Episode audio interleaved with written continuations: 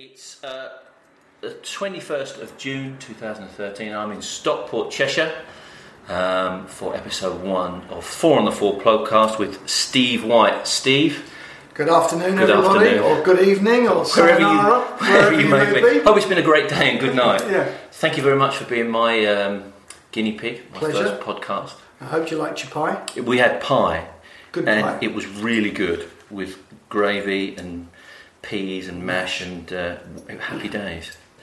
I was thinking here on the way up that, um, well, let's just say that Steve and I have been friends for a long time, uh, over 15 years. We had an association through Premier together, and I knew you before that at Foots. Foots, yeah. I used to see you in there. And if you'd said, if we'd said to each other, sort of, you know, 2000, turn of the century, you know, that we would both be residing in the north of England, Yeah. you'd have probably said, not in a million years, I wouldn't be up there. And I would have said the same. And here we are in Stockport today. Yeah. And you're now half and half between between two places, aren't Yes, it, it's a, a necessity because of my partner and soon to be wife Sally. She's an actress and, and part of the the great changes that have gone on in the entertainment industry um, with, with the whole BBC moving north and films studios and recordings moving north and, and stuff going between the two cities. We have a base in the north and we have a base in the south, and it, it works for us. I mean, I think if you'd have said I would be sitting here in Stockport, Cheshire, uh, the father of three-year-old twins, um, I would, you know, and not playing with Paul Weller, Mm. I would have really said no, can't be true. Yeah. But that is the amazing thing about life is that life does tend to throw up the most incredible curveballs. And you kind of just have to go with it, don't you? You kind of have to adapt and. Uh, You have no choice. Yeah. You, you adapt or die. It's a key, key. You know, it's survival. Yeah. And, and you, you know, if you don't uh, roll with the changes, whether they be personal or uh, in terms of our business, then what do you do? Yeah, of course. So going back to the very start, um, it was the boys. But an uncle gave you a snare drum. Yes, in 1969, I was given a snare drum. I was about four years of age, and um, just loved the feel of it. Loved the, flicking the wires, and loved the, the, the sound of the sticks on the vellum, which is a vellum head drum. And um, he really inspired that early interest. And sadly, he passed away in 71, and the drum became mine Hmm. uh, officially. And then it wasn't too long after that, a year or two, we were living in Lewisham, southeast London, and uh, I was out with my dad and, and just heard this cacophony. It was Mm. the Boys Brigade, and um, they had three snare drummers, a tenor drummer, a bass drummer, drummer, bugles, and flags, and, and they were marching one Sunday morning, and the sound was just enlightening to me. It just sounded amazing. Mm. And then I got to go um, very shortly after that. Um, the, the Royal Marines were doing these kind of informal demos at a department store called Chiesman's in South London in Lewisham, which I can't really see would ever happen now. The Royal Marines in Debenhams, and they had a little drum corps there. And these guys were incredible, fantastic players. And I just spent this week when they were doing this demo, this recruiting drive, just talking to the drummers and getting shown little basic things about mummy daddies and, and that's where my consolidation really it just obsessed me. It Mm. just grabbed me and it just um, it just kind of just was the thing I wanted to do. How old were you before you realised there was more to it than just snare drum? How old were you when you realised that it came with a bass drum and more gear? Not until I was 11. Right. I, I was pretty much exclusively on a practice pad or a snare drum from when I started playing at 9 to, to 11. And I, I had a, um, my Boys Brigade teacher, you know, those teachers in those days, if you were told to practice the practice pad, then you never questioned it. Mm. You practiced on the practice pad.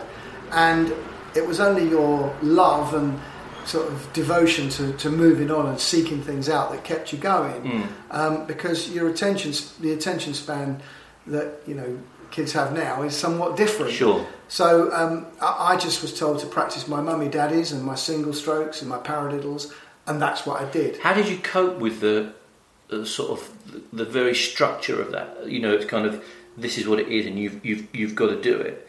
Did you take to that, or did you find that quite hard? I loved it. Right. I loved it. I never ever found any of it in, in terms of improvement as a chore. I mean, at that age, nine, ten, I, I was also tapping along on the practice pad to records. I had Right. a little Dansette record player and a, a, an uncle that was a DJ, and we used to put the record on and just jam along, playing to Beatles tunes and things like that. So that was all. I just used to think that was fun.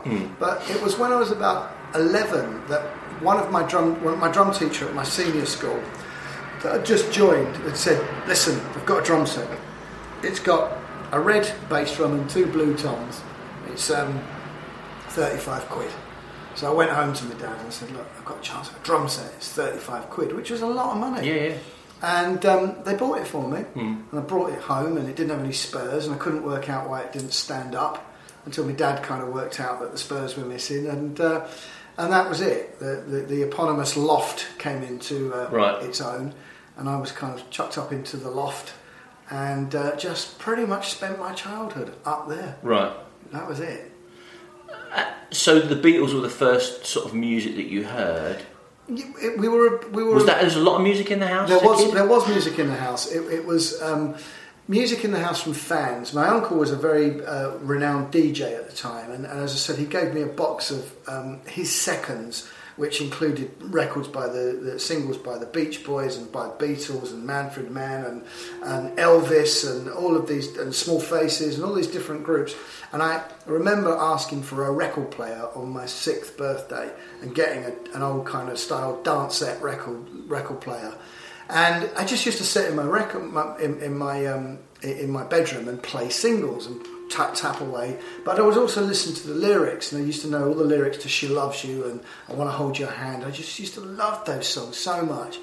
And then I um, went and b- bought my first single, which was um, "Come On Feel the Noise" by Slade, because I'd seen them on Top of the Pops, and I thought they were brilliant. Right. And it's, it's funny because in the past couple of years, I've actually got to know Noddy and got to meet Noddy. And he's still one of the few people that I get quite starstruck when I know that Nod's coming. Yeah. Because he, and he's such a lovely guy as well. But um, so I started to buy records and buy music um, when I was five or six, and you know, getting into the, the drums when I was seven, eight, nine. It just I don't really remember a life without drums Right. Okay. and music.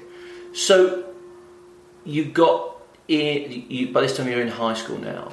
Yeah. Were they? They were kind of quite supportive, and it was a time when sort of music was in education, and they, they didn't. They supported you in, in, in, in teaching, or The, the, the way that education worked then was, was quite different to the way it does, does now. And I'm not getting into any kind of political statements, but the school that I went to was the year before I joined a grammar school. And then it became a comprehensive school at the end of that um, term and it switched. So a lot of the teachers were grammar school teachers. And they were men and women of a certain age. They were not very young. Um, Mr. I remember Mr. Coots was a former Spitfire pilot in the Second World War, and Mr. Allison, the history teacher, had been in Africa and exploring, and, and Mrs. Parkinson, the English teacher, had worked for, for Idi Amin. Wow. I mean, these were people with life experience. yeah, And a lot of the teachers there, like the, the some of the army army guys, they were ex-army guys that were running the music department, and they instilled a level of trust into you that I don't think teachers are allowed to. I remember being a, a young drummer um, and playing four or five bands at school, and being told by um, the, the the head of music, look, you know, you can practice as much as you like. I'm going to write a note for you to come out of games, so you don't have to do games. And he went. It took me over to to see Mr. Voller, who was the football teacher, and said, "Is he any good at football?" And Mr. Voller said, "No, he's rubbish. How would it be if I let him play the drums? Because he loves it. and He's mm. really good at it." And he said, "No, that's good." He said, mm. "I've got no problem with that." And they both turned around and said, "White, if we come down there and find that you're not practicing the drums when you hmm. should be playing football, we'll kick you." yeah, It was, and it was very like they meant it. They're Yeah. not, you know, physically, but you weren't going to mess around with that trust. Yeah. And they would make decisions. I remember we had over a hundred kids that played instruments at my school, and I remember in '77, one of the violinists said, "I'm going to be a mod," you know, because the jam were kind of invading the charts. So I'm going to be a mod. I don't want to play the guitar anymore. I don't want to play the violin. I want to play Yeah. the guitar. So Mr. McDougall, the head of music, went up to the woodwork department and got them to spray a violin blue and put a target on it so that it wouldn't leave the orchestra. Right. So he had a blue violin with a target on. Right. And I mean, I just think the fact that I still remember all these teachers and remember their names and can remember the support that they gave me to Yeah. play the drums. I used to go in at 7:30 in the morning and practice till 9 till lessons started. And then I'd go down at lunchtime and practice from 12 till 1. And then I'd go back after school and practice till 6 and play in the band and, and I couldn't couldn't just couldn't get enough of it. Did what about with the rest of the academic stuff like maths and English and stuff? Did you take to that, or did you kind of leave it alone, or I did my best, but I think from um, when I first encountered drumming, I think a- academia took a very poor second, and I'm I hate to say that, but but I, I kind of was just obsessed with drumming, and I did okay. Um, I did all right in English. I liked English. I was hopeless at maths. I still am. Um, I enjoyed history. I enjoyed those kind of subjects, um, you know, where you had to use a bit of grey matter.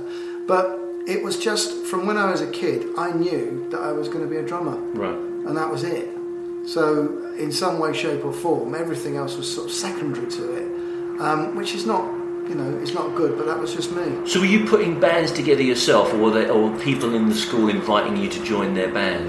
Yeah, there were bands. Um, there were. We, we had like a sort of a jazz rock group that we were playing sort of covers of um, tunes by Ian Carr's Nucleus and, and Billy Cobham doing Spectrum and, and, Right. and, and Red Baron and and Al Clay, who's the very very famous Hollywood engineer.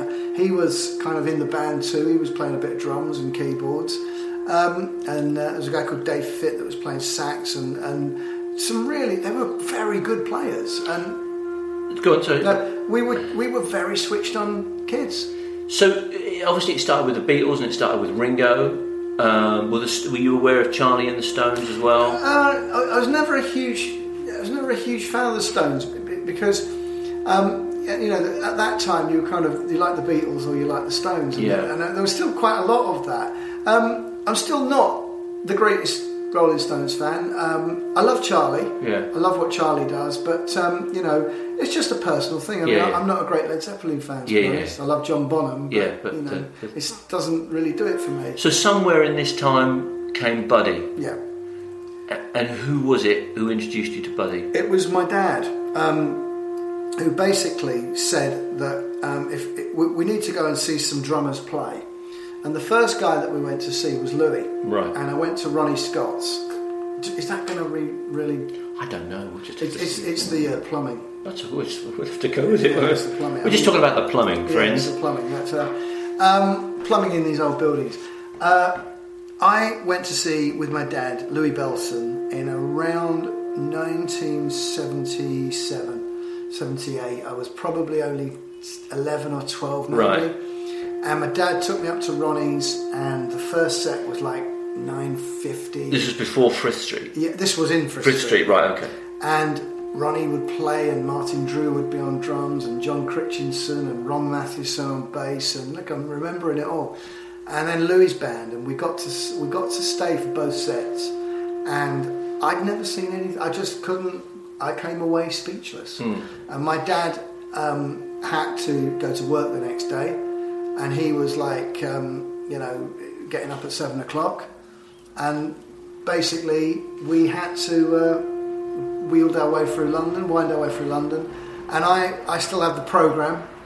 And then Louis came back and played at the Fairfield Halls Croydon, and I went back to see him there. And in the meantime, I think it was coming up to about 1980 when Buddy came over to play at Ronnie Scott's. So I was about 14 by then, and that was going to see Buddy at Ronnie's. Um, I only ever saw Buddy at Ronnie's, but I must have seen him there about eight or nine times. Right. And by the by the end, I'd go on my own Yeah. and uh, go with my friends. And, and I mean, i i- you know, he was still at the height of his powers Right. at that point, and Yeah. he was still playing incredibly, and and still some great players in the band, like Steve Marcus was still in the band, and and um, John Shue was playing trumpet, who came as a peripatetic teacher to my school. Wow. And he was there, and, and I, I went down and knocked on the door. I said, You play with Buddy Rich, man? You know, and he was like, Yeah, I live in London. And, Wow. you know, so, I mean, once I kind of discovered Buddy and, and Louis, that was it for Right. pretty much my teen years. Just that kind of drumming. So how did that with like your mates who were saying, "Oh, come on, that's just not hip, man," or you know, what, you know, it's like what was you know, it was also it was like the mods and it was Yeah, the jam, The jam and, and- and, and then punk as well. punk had happened, and, and I mean, 77 Yeah, of punk had happened, then Jack the Jam. Um, so that was when I was around 12. Did you start to feel at odds with kind of your mates? Never. Right. And, and the thing, the thing was, is that we, that at my school, and, and I think it's something now. I think that youngsters, youngsters now tend to tend to feel um, quite, uh, uh, you know, nervous about being individual. They're, they're, they're, they're actually, with a small c, quite conservative these days. You know, they, they don't want to look different. Hmm. Yeah. You know, uh, girls kind of want to have this pouty, long hair and long eyelashes, and boys seem to want to look like top shop models. And you know that's okay, but to, to put on a duffel coat and call yourself a, a goth, and you know, kids don't seem to really do it so much Yeah. these days. So we were all quite comfortable. There was the you know the the, the, the sort of mods didn't like the, the casuals and the casuals didn't like the mods. And, and there was a lot of black kids that were into reggae. And you know what? Everyone just kind of got You on, got on, and right. did, did what they did. And nobody ever really bothered me. It, it, it, for, for being into jazz. And it's it's interesting because I'm doing you know some shows later on in the year. And one of the guys that I went to primary school with has managed to get a posse together of guys from primary and secondary school and is bringing 25 ex school friends to one of my shows Wow. which is going to be interesting, you know. So, um, uh, so you know, it was it was good. It was a good time. It, it- you know, it, it wasn't like I mean, there was like 150 kids in the boys' brigade when I went, and I was into playing the drums.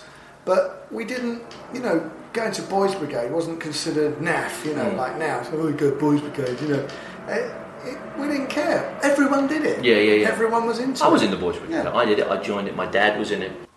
Did you think? What did you think about making a living? What did you think you were going to do when you left school? when I was never under any illusion that I was going to do this as a profession. Right. Um, and I was very lucky because I got to meet um, uh, Bob Lloyd was the careers master Hmm. at my school, and I, I would imagine, if, unless he is incredibly old, that he's probably passed away now. Um, and Bob was actually a French teacher when Ginger Baker was at Shooters Hill Grammar. Right. So when I went into him as careers master and said, I want to be a drummer, which at that point was pretty much laughed at. Yeah, You yeah, know, Drums were no way taken seriously as an instrument then. Yeah. Um, there were no, you know, the Royal Academies, the Royal College, Guildhall, they didn't teach Yeah. drums. You know, percussion maybe, timps, drum set was never taught. So to actually get some encouragement from Bob was actually quite good. He said, you know, you can make a living as a drummer. And I might, I might try and get hold of Ginger, Peter, and see what he says about it. So that was really nice. I felt quite good. But in the meantime, I'd actually joined the Musicians Union. And at the time, you had to go down to Charlton Athletic Football Club, the Valley, where the Musicians Union had their meeting. And you had to present your application. I was about 13. And you literally had to play a double stroke roll, and you had to play a paradiddle, and you had to play in front of the assembled musos before the jam session while they were having a, a, a Sunday morning pint, you know. And it was full, this place. So I got up and I did my paradiddle my double stroke and played my foxtrot and my swing pattern and got told that I could join the Musicians Union. Mm. And that was lovely. And as I was wandering away from the stage after this audition, um, this guy came up to me and he said, um, Do you want to do a gig? Want to play? And I was like, what, what, do I need to do? He went, Right. He said, Next Saturday, Sidcup Conservative Club. Do you know where that is? And I said, Well, yeah. I said, My dad will know. So he said, Just bring your drum set, come down. And his name was Roy, and as they all were. Yeah. And um, I went up and, and got to Sidcup Conservative Club on the Saturday, and me, me and my dad thought it was a wind up because there, there was this incredibly grand sergeant major type figure who had just um, just waxed, uh, just varnished the dance floor, and there was no way that anyone was going to dance on that dance floor. Right. So I turned up at a dance Yeah. where everybody was dancing around on the carpet, Wow.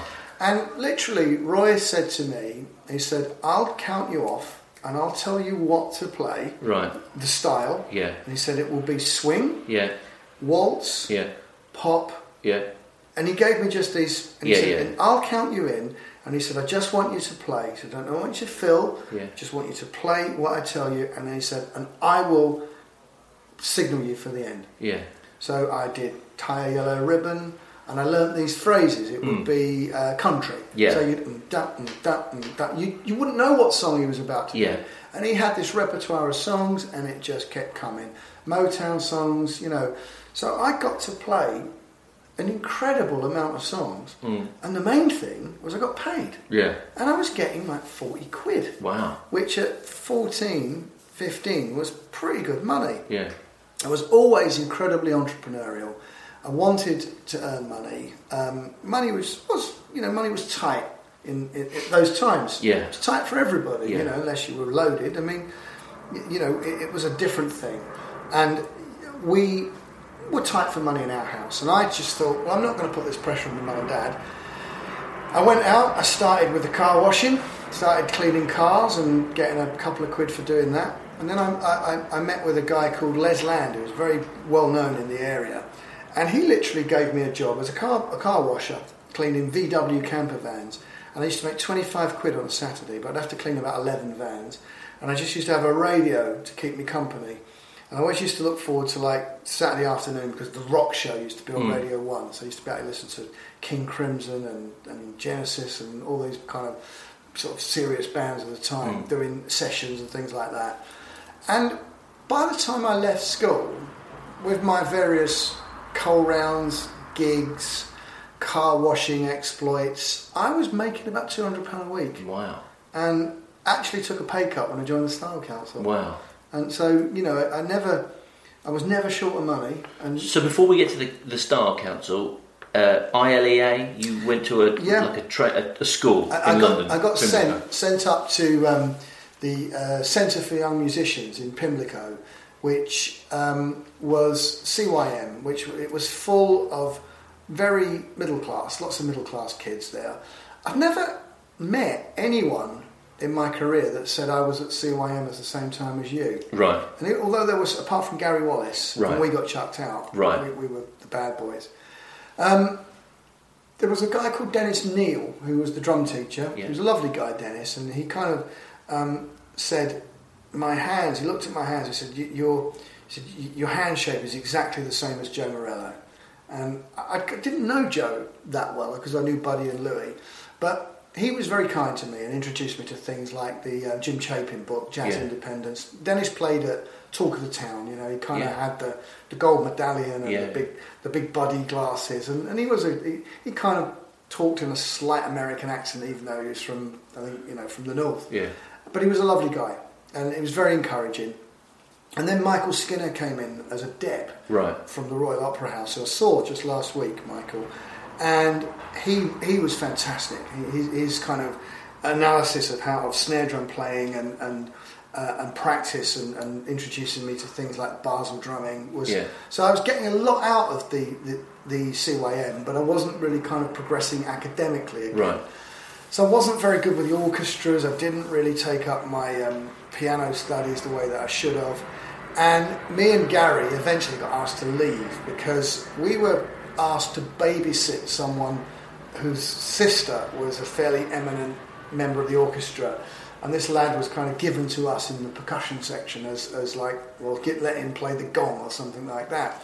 And we thought a bit like, this is a bit, you know, cheesy. He's, he can't really play. He's waiting for us to sort of trigger, you know, to, to, to, to cue him. Yeah, yeah. What are we supposed to be doing? So we did this concert for all the all the dignitaries from the ILEA, all these old, you know, Lady Puffington Smythe and all these people. And um, we, it was at uh, a school in Stockwell, Stockwell Grammar School it was, Stockwell, Stockwell Park School. And at the end of it was the Jesus Christ Superstar medley, and it kind of gets to the very end, and we do all the ba ba ba ba ba ba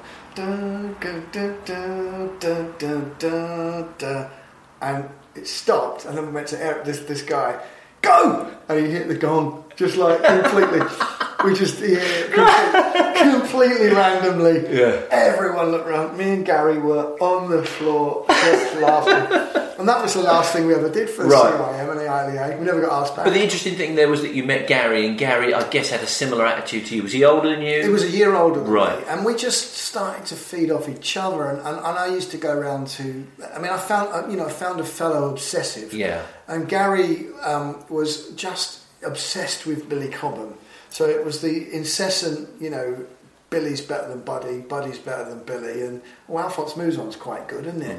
And Gary lived in a in a flat in East, uh, just off of East Street, and these flats were pretty much concrete. That's you know they were well, upstairs and downstairs maisonettes, I guess, and um, so Gary had a bedroom that had an 11 piece Premier kit in, one of those sky blue ones that Tristan Fry used to Yeah. use with Sky. And it was set up with Zildjian cymbals, and he worked out how to soundproof the door. So literally, we could play the drums and no one could hear you. Yeah. And that's what we used to do. We used to just go up there and he would shed away on Cobham tunes and I'd put a buddy track on. And we would just have practice pads and we would play all night. Yeah. All night. Yeah, And yeah. His mum, bless her, would give us some cheese sarnies. And we'd just sit in the room listening to music and Yeah. playing. But then around sort of 15, 16, I was doing my kind of, you know, gigs and Gary was gigging. And we just knew that we needed to move into the music business Yeah. what do we do? You know, how do we get into the music business? And Gary got me, I don't know how he did it, but he got me into a band, a mod band hmm. called Flat 19, Right. which were sort of doing stuff on the mod scene in, in, in that kind of like 82 time. And Gary got the gig with The Truth, a band called The Truth, run by Dennis Greaves. So Flat 19 was supporting Dennis Greaves and The Truth. And at 16, I was doing gigs at the Marquee.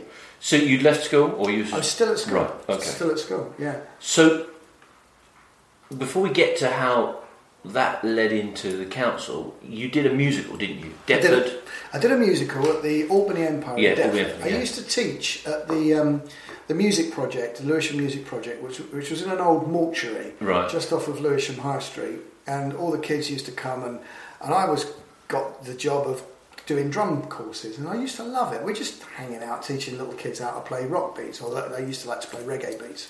And um, I got asked that, that, that, you know, Gary again, we were very involved in, in the Albany Empire, and bands used to play there all the time. It was a fantastic venue. And Gary said that the Glenn Tilbrook and Chris Difford were looking for a drummer to play the musical East Side Story, which was going to be at the um, which was going to be at the at the Albany. And at that time, it had kind of coincided with my disappointment at not being able to get any kind of financial support to go to study in America. Right. And I pretty much stopped my education at that point. Just Right. joined, the, just got into the sixth form. And just said to my mum, "I'm leaving school," and she said, "Get a job then. You mm. have to get a job." So I was out of work for about four days, mm-hmm. and then Gary said, "Glenn and Chris are looking for a drummer. Mm. Go down." And I went down, and Glenn and Chris were like, "How old are you?" And I said, "I'm 17." And they were like, "Are you sure?" And I was like, "Yeah, yeah, yeah." I'm- I was just, I think I was just 17. And they gave me a try, and it was a very good band. It was Jeff Castle was playing keyboards, Yeah. superb player. Yeah. Um, and we, you know, I did as best job I could. I sped up, started the songs too fast, Yeah. you know. But I loved it, and I really, I fell in love with Glenn and Chris's songs at that point. Um, it was a lovely cast. Um, Pam Ferris was in it, and and uh, Danny John Jules, who, who went on to do uh, to do Red Dwarf, Mm-hmm. he was in it, and Eamonn Walker, who's a famous actor, Alison Limerick was Mm-hmm. in it. It was a really good cast. It was, and it, it you know, like this with the with the Madness musical that went on into the West End, it should have probably Mm. Yeah. gone on to do better. So, was there any point in that where you thought, well, playing in the musical theatre was might be a career for me? Did you consider sort of, you know, thinking that that well, I could do this? At, at that point, I really didn't care what I did as long as I was playing the drums. I'd, I'd still not really worked out what I wanted to do, but as long as it involved drumming, I, can't, I, I think at that point I sort of saw myself as a session drummer. Right. but there were sessions. Yeah. You know, um, and that's what I wanted to do: be a Yeah. session drummer, be a bit of everything. you know, Yeah. so I could play musical theatre. I mean, I can read. I could read music up to classical standards. Right. You know, and so, you know, I just wanted to play. Hmm. Um, that came to an end, and I was still during the day just auditioning for anything. I got to meet Mick Karn, the late Mm. bass player from Japan. Japan, um, and I got to play for a band in a rehearsal studio in Catford that I wasn't rightful. It was clear that I wasn't rightful, and but they went back and recommended me to the label, which was Right. Polydor, Right. because the A and R man Dennis Munday had been charged with finding a drummer for the Style For the Council. Star Council. So the audition for the Style Council came about five days after finishing work with Glenn and Chris. Right. So I was out of work for five days, Okay. and then But you didn't. So the question before that is, how aware were you of the jam, and was it a- an influence on you? um, the Jam I was very very aware of. You couldn't be Not be aware not of the be jam. aware yeah. of the Jam, um, but the genre of music wasn't what was kind of on my radar. Yeah. You know, because I was listening to jazz. I was Yeah, listening to the Wailing Buddy Rich and Mm. stuff like that, and you know, I'd see.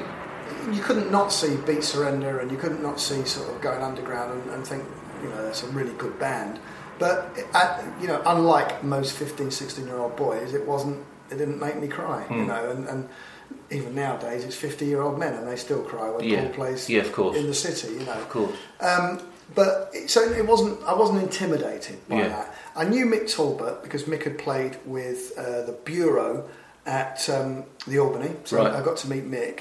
And and when I went down for the audition, it was, I was a bit blind. I didn't really know who the band were. Just got told they were quite jazzy. Right. Walked in, worked it out that it was Paul Weller's new band. I'd Right. heard "Speak Like a Child," which was Right. being played on the radio. So I thought, hmm, this is good. This. And Yeah. I s- spoke to Paul and said, look, you know, what what are you looking for? And he was like, well, we just want somebody that's kind of young, and you know, we're not going to keep people in the band for long, and Right. it's all going to be moving around. But we want somebody that can play jazz. Right. So I just did the worst sort of Elvin Jones impression ever. And and he went, no, that's all right, quite good. Yeah. And he said, um, go and see the big fella. He'll tell you where we're playing tomorrow. We're going to do a radio show. Right. And I went and saw Kenny, the tour manager, and basically said, Paul said that I should ask you where the radio show is tomorrow because Yeah. I'm going to play it. And he went, well, you're a persistent little uh, So-and-so. so-and-so, weren't you? And I was like, yeah, well, you've got to try, ain't you? And I said, and he also said that you should give me 10 quid for me expenses. And he did. So, Wow. uh, um, so basically, that was it. And I, So my question there, because you never, you were never kind of like, although you did it for however long you did Yeah. it, you were never the permanent drummer. They never said to you, "You're our drummer," did you? no, it never did. So was there always a sense that somebody else might be coming along, or did Uh, you kind of feel comfortable in that situation? Well, my attitude about uh, anything like that is as long as you're doing a brilliant, as brilliant job as you possibly can, then they've got to replace you. Right. So I never assumed. I always uh, think that people that fail with Paul are the ones that get their feet under the table, far too Yeah. far under the table, and think that they're in a job for life. Um, I was, I was an honorary counsellor. I was a member of the Style Council, but it was never something that was like, oh, aren't we all great now that we're all the Style Council? We just didn't do it. We just, you know, uh, and our relationship worked in a way right up to the end where Paul would literally phone me up and say, start of the year, we're going to do an album this year and, Yeah. and, and then we might go out on tour. Are you up for it? And I'd Yeah. be like, yeah, you know. And there were gap, gaps in that time over the years when I wasn't playing drums for them Right. and they got, had to get other drummers in because I'd get told that there was nothing happening and all of a sudden stuff would start happening Yeah. and I'd be committed to go and play with James Taylor or something Right. like that because I was working. Right. I needed to work. Yeah, yeah, yeah. And it, you know, people read so much into it that oh, he's left the band, he's done it.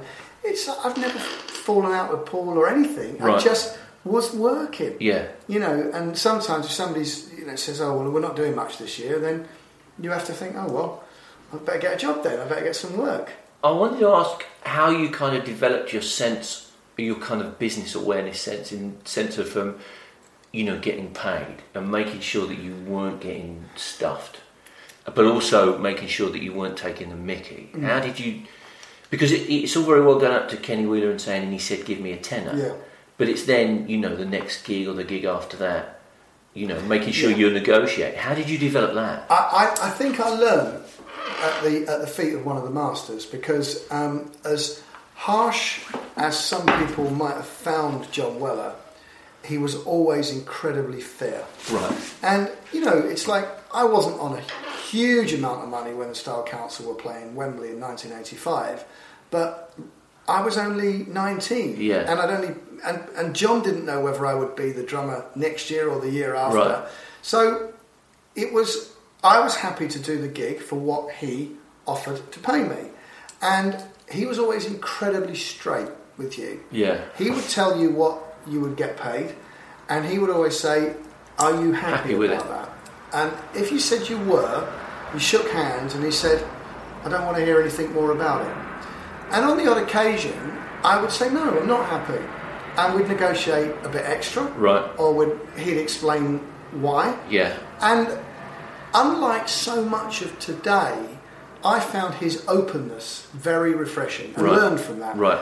And I try to be as open with musicians because musicians hate talking about money. Right. And then you'll eventually find yourself getting a solicitor's letter. Yeah. And you're like, well, what's happened here? Where did that communication break down? John wasn't like that. It was like, come into my office, let's discuss the dosh and um, get it sorted. Right. So it was all fairly easy. Yeah. I never had a contract with Paul Right. for 25 years, ever. Right. I never had one contract. It, and, and you know what? That's pretty unusual. Sure. But John was very straight. He was very straight with you, and and you got your money on a Thursday. You got it. Got it. It used to be cash. Yeah. And then it turned into checks. Yeah. You get it in an envelope as Right. if you were like at a proper job. Yeah. And um, uh, you know, it, it was like. Al- Also, when you were like invoicing record companies, because there was money around in the record Yeah. industry, it, you'd send your invoice to the accounts department. You'd put 28 days on my terms, and you'd get paid Right. and that's all gone. It's all Right. gone out. You know, so I was very lucky. I was very lucky, and and, and as as I the, the longer I did with Paul, the more I started getting paid. Yeah. I earned my stripes, Yeah. and you know, and, and when we obviously um, were, were involved in the, the Paul Weller solo years Yeah. from like ninety to ninety six, which Yeah. were the kind of halcyon days. I got paid a shed load of money. Yeah. Got really well paid as footballers' wages Yeah. because we were earning it. Yeah. Of course. And that's, you know, and, and so I, I really take my hat off to John. And, and we, we had our fallings out sometimes. And, Sure. and you know, and, and I remember going into um, to, to tell John that, um, you know, uh, that my ex-wife and I were about to divorce. Yeah. And I remember him saying, "Well, I've got some more bad news because I've got to cut your retainer." Oh man. But it was like, and he went, and he sort of laughed a little bit, and I laughed, and he went, "Come on, I'll always look after you." Yeah, yeah, you know, and bless him, God Yeah. rest his soul. So gig three or gig four was Live Aid. Uh, it was, it was a little more than that Right. because uh, we we were pretty much touring Right, from okay. from the autumn of '83. Mm-hmm. So all of '84, we were making, we were in the studio uh, working on um, the first album, uh, Café Bleu, and then we went to. Um, uh, we're doing a lot of stuff in Europe, going out to Italy a lot, and going out playing Germany, and, and, and loving it. It was like a sort of a school trip. And then the following year, when we were in the studio, um, we, we were think finishing off our favourite shop was when the call came through from Bob Geldof to speak to Paul. I was in the canteen, and it got sent through to the canteen at our studio at Marble Arch. And he said, It's Bob Geldof. Um, I want to speak to Paul. So he's actually doing a take at the moment. And he said, Well, can you get him to give me a call back? We're doing a gig at Wembley Stadium. We're having trouble getting bodies on board. We thought Paul would be a good one to kind of get the ball rolling. Could you ask him and get him to call me back? Yeah. So Paul, I believe, made that phone call. And we were booked in as the first band to go on. Right. And it was only when Quo offered to do Rocking All Over the World that we became the second band. Right. Um, but yeah, I mean, that was how that. So tell me about started. your days of. Tell me about your sort of memories of that day, really. It was an incredible.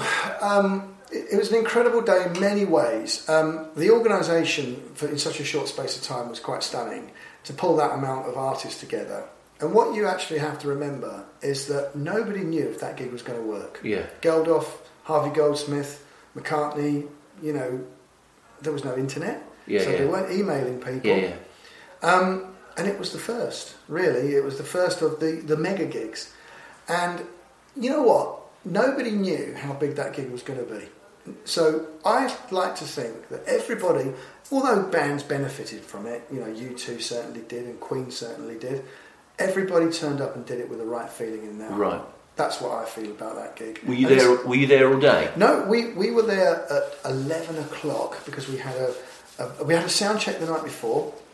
Um, we were one of the only bands that, was, that got a sound check because we were. Um, I think they could they could sound check the first three bands, and that was kind of it. So we were allowed to go down the night before, and so I got to see Wembley empty and see the stage and everything. And um, then the next day we got there at 11 and we were kind of hanging out backstage and they'd set a Hard Rock Cafe up and Hard Rock Cafe were feeding everybody all for free. Um, and then we had been we had been penciled in to do a TV show that day down in Kent, which, as I say, we didn't have any idea about how big this gig was going to be. And when we got there, uh, even at 11 o'clock in the morning, you could feel the vibe, you know, you could feel the energy of, of the place. So we did our set, and, you know, and, and, and that was it. And we came off stage at half one, and Paul went and got interviewed by Janice Long. And we had to go and do this TV show. Mm. And we went down to Kent, we were there within an hour because everybody was watching live. Yeah, no traffic on the road. Yeah. Did the TV show, and Paul said, Who fancies going back then? And we were like, Yeah, come on, let's go back. We all still had our passes. So we got back about four o'clock, five o'clock, and we were able to watch everything, Yeah. you know, up until the um, the finale, you know, the, the, the kind of the, the feed the world bit. And um, I was on stage for that. Yeah. You can't see me, but I was on stage. You Yeah. see Mick Talbot, and I was standing behind him. Right. And then at the end of the show, me and Mick got on the tube and we went into central London and went and had a, a drink uh, with Robbie Coltrane. And we, we ended up hanging out with Robbie Coltrane and, and having a few uh, few jars in, in town. And I got on the bus home. Wow. Got on the 53 and went home. Went back home. Went back home, yeah. Extraordinary. Yeah, yeah. But it was like, you know, it, it, there was no, you know, the, the, the, the kind of whole concept of fame and, and being famous was very different then as to what it is now. You know, people want to be famous. Back then, people wanted to be successful Sure. and famous. Yeah. You know, there's no doubting Boy George wanted to be famous, Yeah. but he wanted to be a good songwriter Yeah, as of well. course. And it, it was really when we, I think a day or so later, we were heading off to Japan and Australia when you had to fly up to Alaska to Right. stop at Anchorage Right. to refuel because you couldn't fly over the Soviet Union. Um, you could still smoke on planes, Wow. which was incredible, horrible. And we went up and we flew up to Anchorage. We landed at Anchorage, which was like an eight, nine hour flight. And uh, we got our hot dog, and me and Steve Sidelnyk, the percussionist, and we went to change some money because there was a bureau de change there. And I got some got some dollars and or some pounds and changed them to yen. And um, the lady in the, the, the teller booth said, "You two were on TV yesterday, weren't you, on that concert?" And me and Steve looked at each other and we thought, "This woman has watched that concert in Anchorage, Alaska." Sure.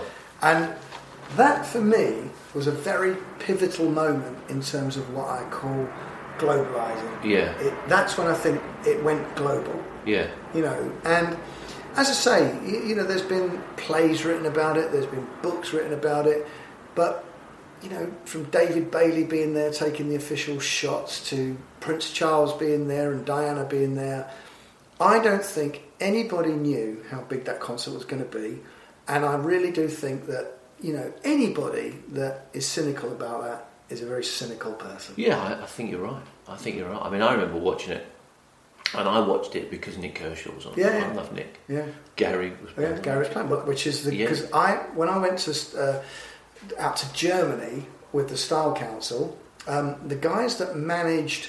Um, the first mod band that I was in, called Flat 19, Flat 19. were managing Nik Kershaw. Right. So I was in Hamburg. Mickey and- Modern? Mickey Modern. Yeah. yeah. I was in um, I was in Hamburg, and got to phone my mum up, put my my Deutschmark piece into the call box. You know, no skyping or anything like that, and phoned my mum, and she said, um, "There's a bloke called Mickey Modern phoned up about look Nik Kershaw looking for a drummer, and I said, "Oh, I think I'm going to stay with this band. I think I, I really like this." And um, so I took his number and I phoned up and I said, "Check out Gary."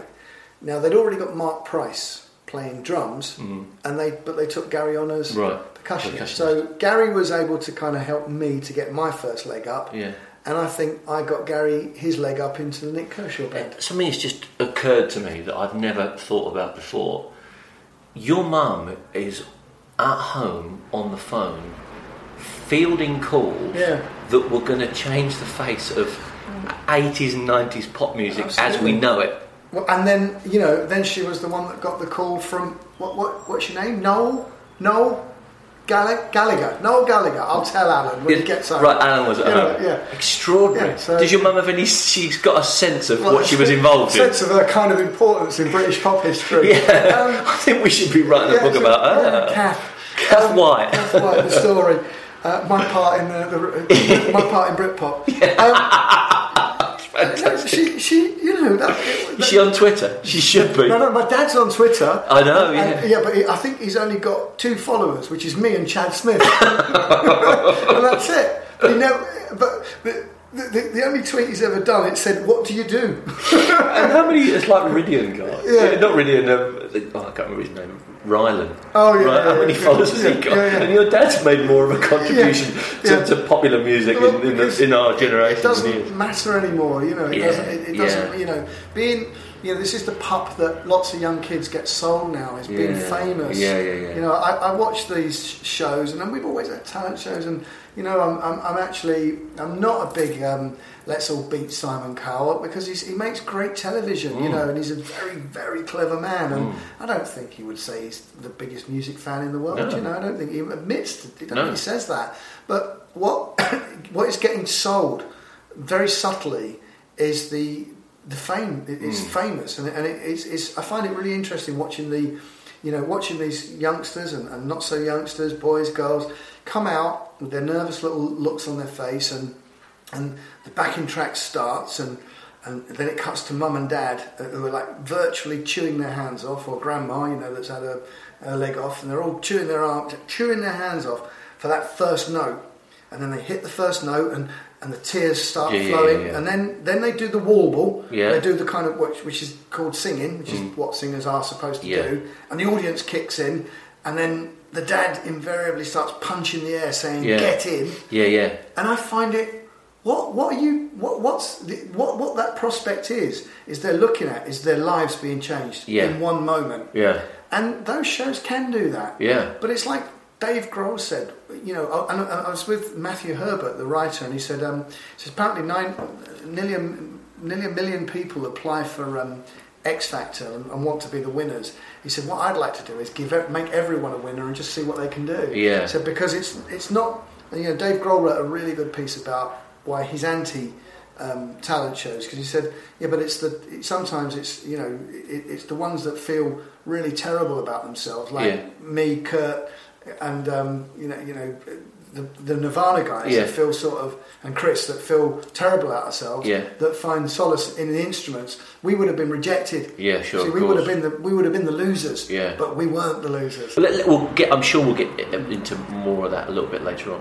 What I want to ask now is about gear and in the time that you were using with the council, what kind of gear did you put together? What did you think was sort of important to getting a sound? When I first started to, um, I, I had a Rogers kit that was the first sort of reasonable sounding set of drums, and then there's the, um, you know, the notorious story about acquiring my Pearl wood fibre drum set, which Right. was from um, a lovely lady whose husband had been involved in some dalliances, shall Right. we say, and um, I was invited to her house, thinking Yeah. I might get some uh, kind of uh, Mrs. Robinson type action. Yeah, And um, basically, she, she showed me this drum set Yeah. that, that had been bought at Drumland Percussion, which Right. was a famous drum store at the time, still with the, the, the tags on. yeah, It was a Pearl wood fibre, top of the range kit with full set of Paiste cymbals and hardware. right. It's about £1,500 worth of pro drums. Gear.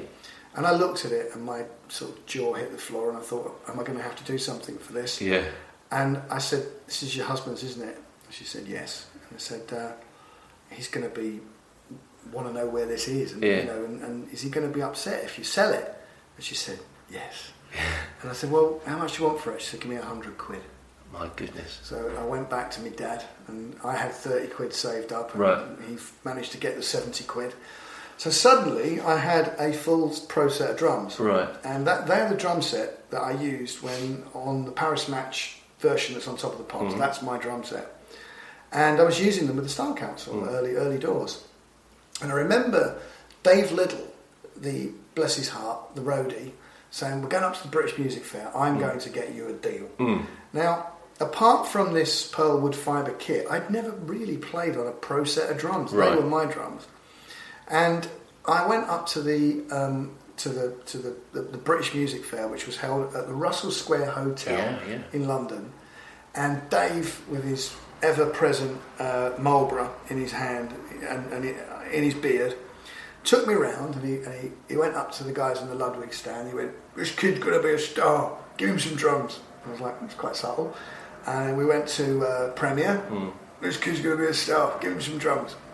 And we went to Pearl. Mm.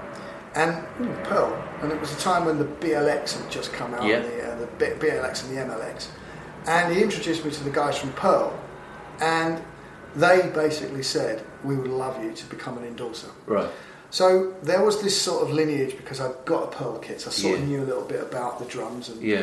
um, and that was when I became a Pearl endorser. Right. And the thing at the time for me was, which I learned very quickly, was convenience. There needed to be a degree of convenience about knowing that you were going to travel to Japan Yeah. and get set of drums that you know were the same. Yeah.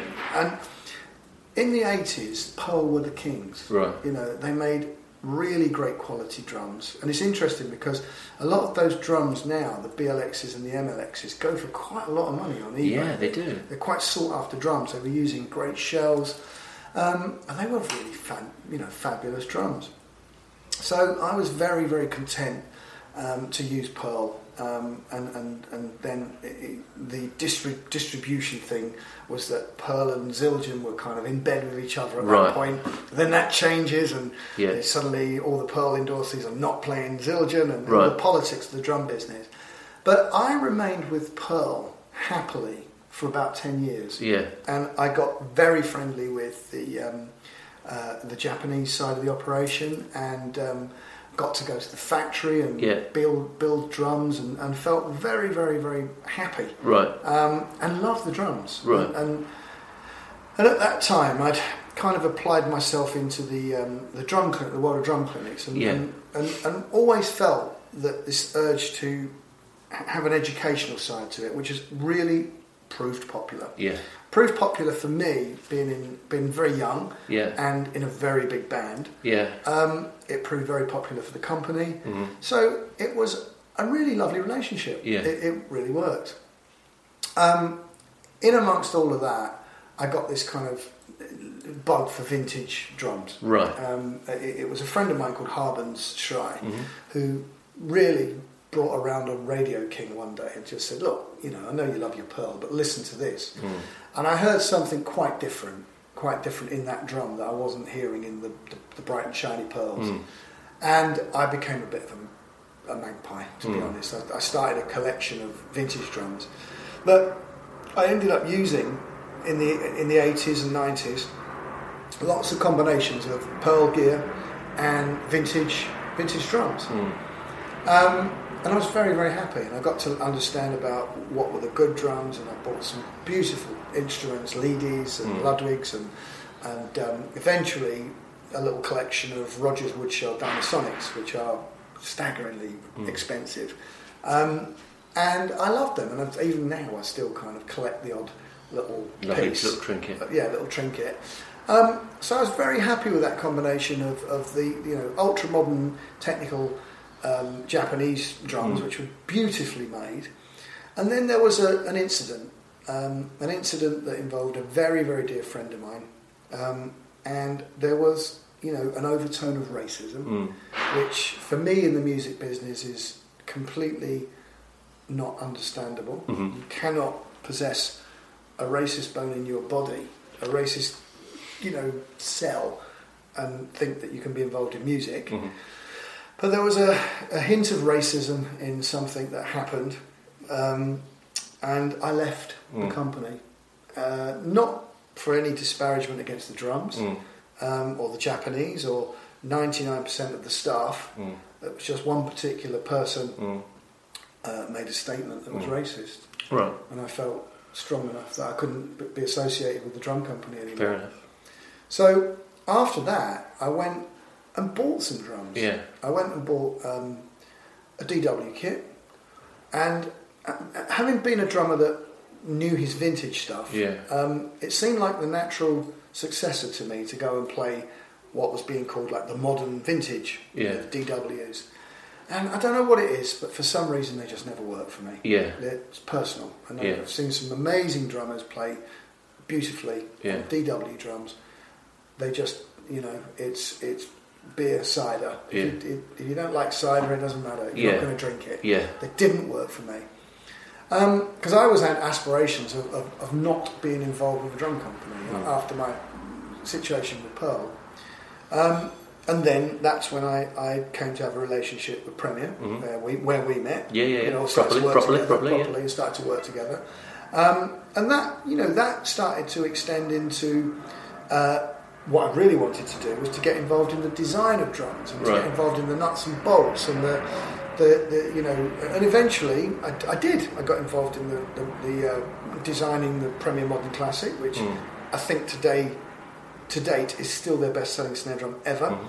Got involved in the redesign of the um, Premier Series, Mhm. which which basically replaced the Signia and Genista Genista drums. Um, fabulous drums.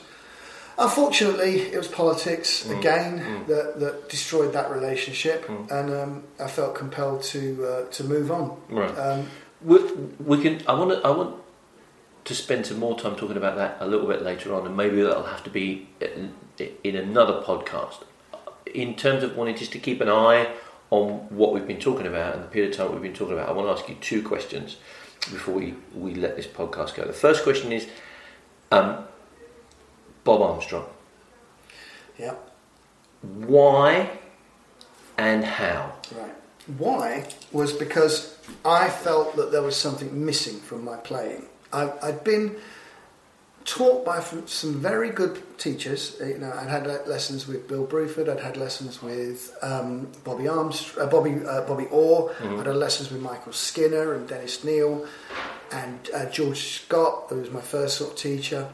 But I was looking at drummers, um, people like Louis, especially, and, and Peter Erskine as Mm. well. And I was seeing something in their playing that didn't, I didn't have. Right. There was a grace in motion Mm. that was baffling me, and I didn't have it. So I went into the West End on one of my kind of monthly patrols around the drum shop, and there used to be 10 or so drum shops that you could go and wander around. Yeah. And I went into Mike Good's store, who uh, called All Bang and Strum It. I went in to see Mike, as we just used to go in. I never used Yeah. to buy anything, used just to go and say hello and chew the fat. And I remember saying to Mike, I'm really in need of a good teacher. I need someone that's going to show me what I feel I need to know. And Mike went, him. And there was a little A4 size picture on the wall of a little guy behind a pearl kit, I think it was, of slightly, a haircut slightly suggesting an afro. Right. Yeah. Yeah. yeah. Um, and I, Moustache. yeah, and I said, who's that? It's Bob Armstrong, best teacher in the country. Bob never advertises on the web, Yeah. even now. Yeah. Uh, it's all word of mouth. And I took the number. Yeah. And very shortly afterwards, I found myself in the cellar, which is where he used to teach, in Stanley Road, in Hornchurch, and asking Bob the question Yeah. What is it that I don't have that these guys do? And the word was Moeller. Right. And that was when the light bulb of all light bulbs went on Right. in my head. It was never easy for me at first, and I meet drummers all the time that get the whole idea of the up down stroke technique and, and, and what it relates to, and, and a couple of lessons, and they're kind of working it into their playing. Wasn't easy for me. It took me a long time to get into the whole down, tap, up, tap, down, up, literally mouthing it on Yeah. a practice pad. But when it started to fall into place, it just felt like my drumming, for me, Right. just went through the roof. I mm. just felt so good about myself and about my playing. And then we started to, we became very good friends. Mm. And we used to really look forward to spending that. It was never an hour, it was always two hours. And we just, I was in the band, obviously, I was working, but I was studying as well. And we, we went through Charlie Wilcoxon, we went through the Jim Chapin book, we, uh, went through the Jim Blackley book, we did um, Latin, we did uh, the Gary Chaffee book, um, we did everything. And one day, Bob said, I don't want you to come anymore. Yeah, He said, I can't really teach you anything else. yeah, And, he's, and, and I mean, I just think uh, it was time to move off. yeah. And we, he said, I want you to come back every now and then. Mm. And he said, you don't have to pay. He said, if you need a little bit of an MOT, Yeah, yeah, yeah. which I do still go for. And um, that was the end of it. Yeah. And it was my brother that took over Right. the, the spot lessons, Yeah. having lessons. Because Alan was about 15, 16 when he started going to, because Alan's seven years younger. Yeah. So obviously my career was well on the road. And I remember Alan starting with Bob, and it's funny because I've still got Alan's copy of Jim Chapin's Advanced Techniques with his little handwriting on. And I remember Bob, after about six months, he said, um, he said How's it going Val? And he went, Well, he's not the hardest working student that I've got. Yeah, He said, he's not the most technically proficient student I've got. yeah, He said, but do you know what, Steve? He said, I never worry about Alan. Yeah. He's going to be in a massive band. really. Yeah. Yeah, I remember him saying that to me. yeah, He just had the feeling that, yeah, you know, Alan was very, uh, you know, with his drumming, he was incredibly uh, focused. Yeah. He, he liked the Stones. Yeah. He liked Charlie. Mm. And he liked James Brown. right. And that's what And that was it. drumming meant to him. Yeah, You know, I remember taking him to see Dennis Chambers, and you know, Alan was, as we all were, in awe. Of Yeah. the, the, but he just said it doesn't touch me, yeah, yeah, yeah. and I think that takes a lot to admit that Yeah, because we all kind of go to, we've all been to gigs and clinics where we've kind of sat there and thought, I should have enjoyed that a Yeah. lot more, but but I better kind of But don't you find these days that happens more often with the guys that are playing now? Yeah. You go and you, and you come away and you go, mm. well, it was great, wasn't it? But you know, I'd rather go home and put Yeah. on the meters, yeah, or I I'd know. rather go home and put on, you know, some James, Brown. I know, I know. But that's I think that's ma- that's maturity, isn't it? And also, the, you know, the way the business has changed. So you- business has changed so much is that you know there's there's now kind of like a, a diverse. There's like a diversion now. It's like you can be a professional drummer and not ever play with a band. Sure. You're a, a Yeah, clinician. yeah, yeah, You're-. And, and you know what? Anybody that puts bread on the table, Yeah, it's good, but mate, I don't Making a living playing making a living, drums. making playing the drums, spreading some positivity. You know, it's better than hate and nastiness, and you know, good luck. It just doesn't really do anything Yeah, for me. You know, yeah. it, it, it's. I, I mean, I, I listen to some. Uh, was listen, I'm always listening to new music and not so new music, and, and I was listening yesterday. Somebody played me some John Scofield Yeah. with Medeski, Martin, and Wood, Yeah. and it sounds like the Meters. yeah, It's fantastic yeah, great sound and you know and then I'll, I'll listen to some good pop music and if Yeah. it's you know I really like Little Mix's last single Right. you know um, because it's, if it's good it's good Well, if you sing the melody, Yeah. if, you, if you sing the melody in the car then it's on it's, your on your way home from somewhere, you know it's done its job. it's it? past the old grey whistle Yeah. The last question I want to ask you before we finish today um, is how important was it for you to develop your own sound, and how important was it for you to sound like Steve White? What was the sound that you started with? Yeah. I think when I first started out it was like a, a, a frenzied um, sort of 16 year old schoolboy attempt to be like a very not very good Buddy Rich. That's Mm. what I was kind of into. And and I just used to try and ape what monkey see what monkey do sort of thing.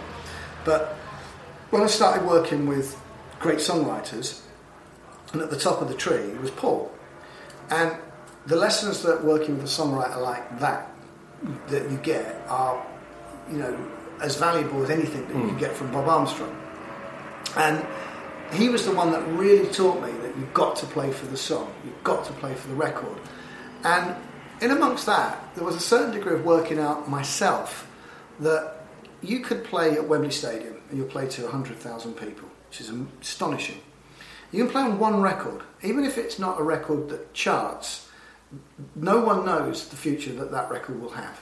It could turn up in a film in 30 mm. years' mm. time, and, and, that does happen. Mm. Could turn up on a Tarantino film or something. So it's there forever. And if you're going to do that, you've got to be good mm. at doing that.